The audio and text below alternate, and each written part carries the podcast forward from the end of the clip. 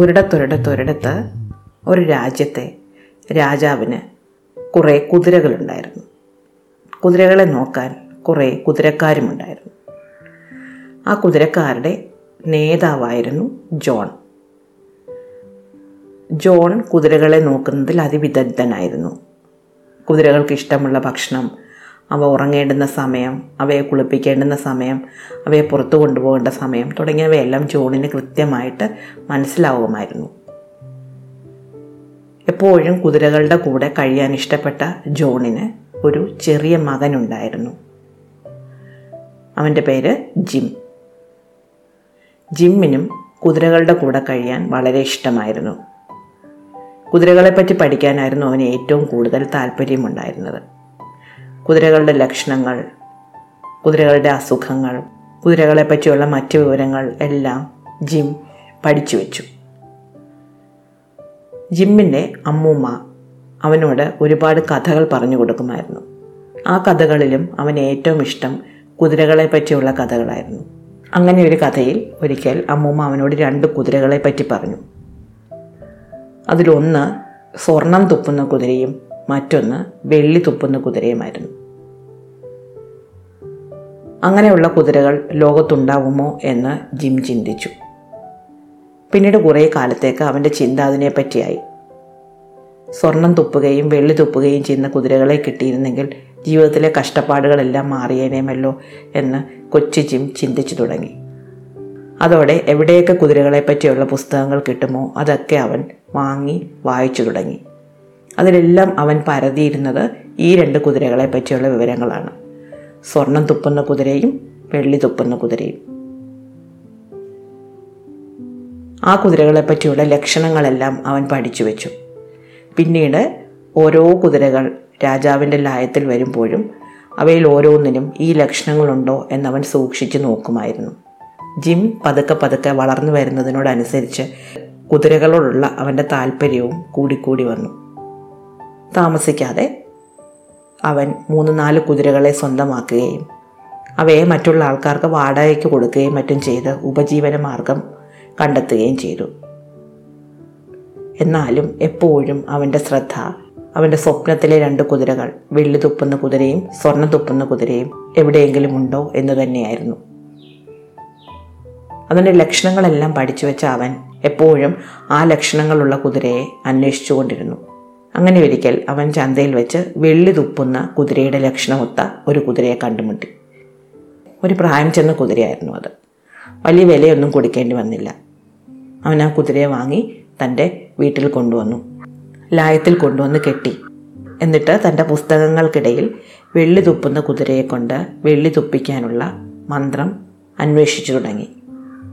വളരെ പെട്ടെന്ന് തന്നെ അവൻ ആ പുസ്തകവും അതിലെ മന്ത്രവും കണ്ടുപിടിച്ചു. എന്നിട്ട് അവൻ ലായത്തിൽ ചെന്ന് കുതിരയുടെ അടുത്ത് ചെന്ന് ഒരു ബാസ്ക്കറ്റ് കൊണ്ടുവന്ന് കുതിരയുടെ മുന്നിൽ വെച്ച് മന്ത്രം ചൊല്ലി. അവൻ മന്ത്രം ചൊല്ലിയതും കുതിരയുടെ വായിൽ നിന്ന് വെള്ളി നാണയങ്ങൾ വീണു തുടങ്ങി. അവന് വലിയ സന്തോഷമായി. ആ പണമെടുത്ത് വീണ്ടും അവൻ കുതിരകളെ വാങ്ങിത്തുടങ്ങി. താമസിക്കാതെ ആ നഗരത്തിലെ ഒരു വലിയ കുതിര കച്ചവടക്കാരനായി തീർന്നു ജിം. മാത്രമല്ല അവൻ വലിയ വീടും വളരെയധികം വസ്തുവകകളും ഒക്കെ ഉണ്ടാക്കി. അതിസുന്ദരിയായ ഒരു പ്രഭുകുമാരിയെ തന്നെ അവൻ വിവാഹം കഴിച്ചു.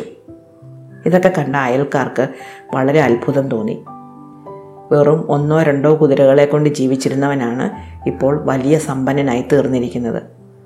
എവിടെ നിന്നാണ് ഇവൻ ഇത്രയധികം പണം കിട്ടിയെന്നറിയാൻ എല്ലാവർക്കും ആഗ്രഹമുണ്ടായിരുന്നു. എന്നാൽ തൊട്ടടുത്ത വീട്ടിലെ അവൻ്റെ സുഹൃത്തായ അവൻ്റെ ഏറ്റവും അടുത്ത അയൽപക്കക്കാരനായ വില്യമിന് ഇതെങ്ങനെയെങ്കിലും കണ്ടുപിടിക്കണം എന്ന് വലിയ ആഗ്രഹം തോന്നി.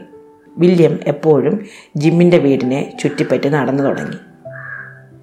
എല്ലാ ദിവസവും രാവിലെ ജിം ഒരു കൊട്ടയുമായി കുതിരലായത്തിലേക്ക് പോകുന്നത് വില്യം കണ്ടുപിടിച്ചു. വില്യം തൊഴുത്തിനടുത്ത് ചെന്ന് ഒളിച്ചു നിന്ന് നോക്കി. അപ്പോൾ ജിം കൊട്ട കൊണ്ടുവന്ന് കുതിരയ്ക്കടുത്ത് വെക്കുന്നതും കുതിരയുടെ വായിൽ നിന്ന് വെള്ളി നാണയങ്ങൾ താഴേക്ക് വീഴുന്നതും കണ്ടു. വില്യമിന് വലിയ അത്ഭുതമായിപ്പോയി. എങ്ങനെയെങ്കിലും ഈ കുതിരയെ സ്വന്തമാക്കണം എന്ന് വില്യം വിചാരിച്ചു. വില്യം ആലോചിച്ചു നോക്കിയപ്പോൾ വില്യമിൻ്റെ വീട്ടിലുമുണ്ട് ഒരു ആരോഗ്യമില്ലാത്ത കുതിര. കണ്ടാൽ ഏകദേശം ഇതുപോലെയൊക്കെ തന്നെ ഇരിക്കും. അന്ന് മുഴുവൻ വില്യം എങ്ങനെയെങ്കിലും കുതിരകളെ വെച്ച് മാറുന്നതിനെപ്പറ്റി ചിന്തിച്ചു. ജിം തൻ്റെ കുതിരയെ പുല്ല് തിന്നാൻ വേണ്ടി പുറത്തിറക്കി കെട്ടിയ സമയത്ത് ആരും കാണാതെ വില്യം തൻ്റെ കുതിരയെ ജിമ്മിൻ്റെ കുതിരയെ കെട്ടിയിരുന്ന സ്ഥലത്ത് കൊണ്ടുവന്ന് കെട്ടിയിട്ട് ജിമ്മിൻ്റെ കുതിരയെ അഴിച്ചുകൊണ്ട് പോയി കളഞ്ഞു. ചെന്ന ഉടനെ തന്നെ അയാളൊരു കൊട്ടയെടുത്ത് കുതിരയുടെ മുന്നിൽ വെച്ച് കാത്തിരുന്ന് തുടങ്ങി.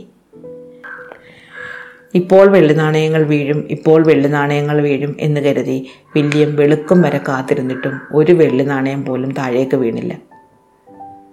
ജിമ്മാണെങ്കിൽ നേരം വെളുത്ത ഉടനെ തന്നെ ബാസ്ക്കറ്റുമെടുത്ത് തൻ്റെ കുതിരയുടെ അടുത്തേക്ക് ചെന്നു. കുതിരയെ മാറിപ്പോയ വിവരമൊന്നും ജിമ്മിന് അറിഞ്ഞുകൂടായിരുന്നു. ജിം കുതിരയുടെ തൊട്ട് മുന്നിൽ കൊണ്ടുപോയി ബാസ്ക്കറ്റ് വെച്ച് മന്ത്രം ചൊല്ലി. കുതിരയുടെ വായിൽ നിന്ന് നാണയങ്ങൾ വീണു തുടങ്ങി. ജിം നോക്കുമ്പോൾ വീഴുന്നതെല്ലാം സ്വർണ്ണ നാണയങ്ങളാണ്, വെള്ളി നാണയങ്ങളല്ല.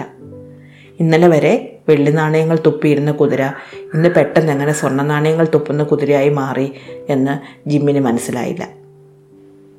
അതേസമയം പ്രത്യേകിച്ച് മന്ത്രങ്ങളൊന്നും അറിയാതിരുന്ന വില്യം കുതിരയുടെ മുന്നിൽ വെളുക്കും വരെ നോക്കിയിരുന്നു. എന്നിട്ടും ഒന്നും കിട്ടിയില്ല.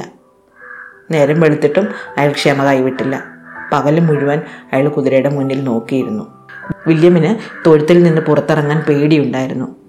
അയാൾ വിചാരിച്ചത് ജിം രാവിലെ കുതിരയുടെ അടുത്ത് ചെന്ന് ബാസ്ക്കറ്റ് വെച്ചിട്ട് നോക്കുമ്പോൾ വെള്ളി നാണയങ്ങൾ വീഴാതാവും. അപ്പോൾ ജിം പേടിച്ച് അവിടെയൊക്കെ നോക്കും. അയാൾ പോലീസിനെ വിവരം അറിയിക്കും, കുതിര മാറിപ്പോയെന്ന് അറിയിക്കും.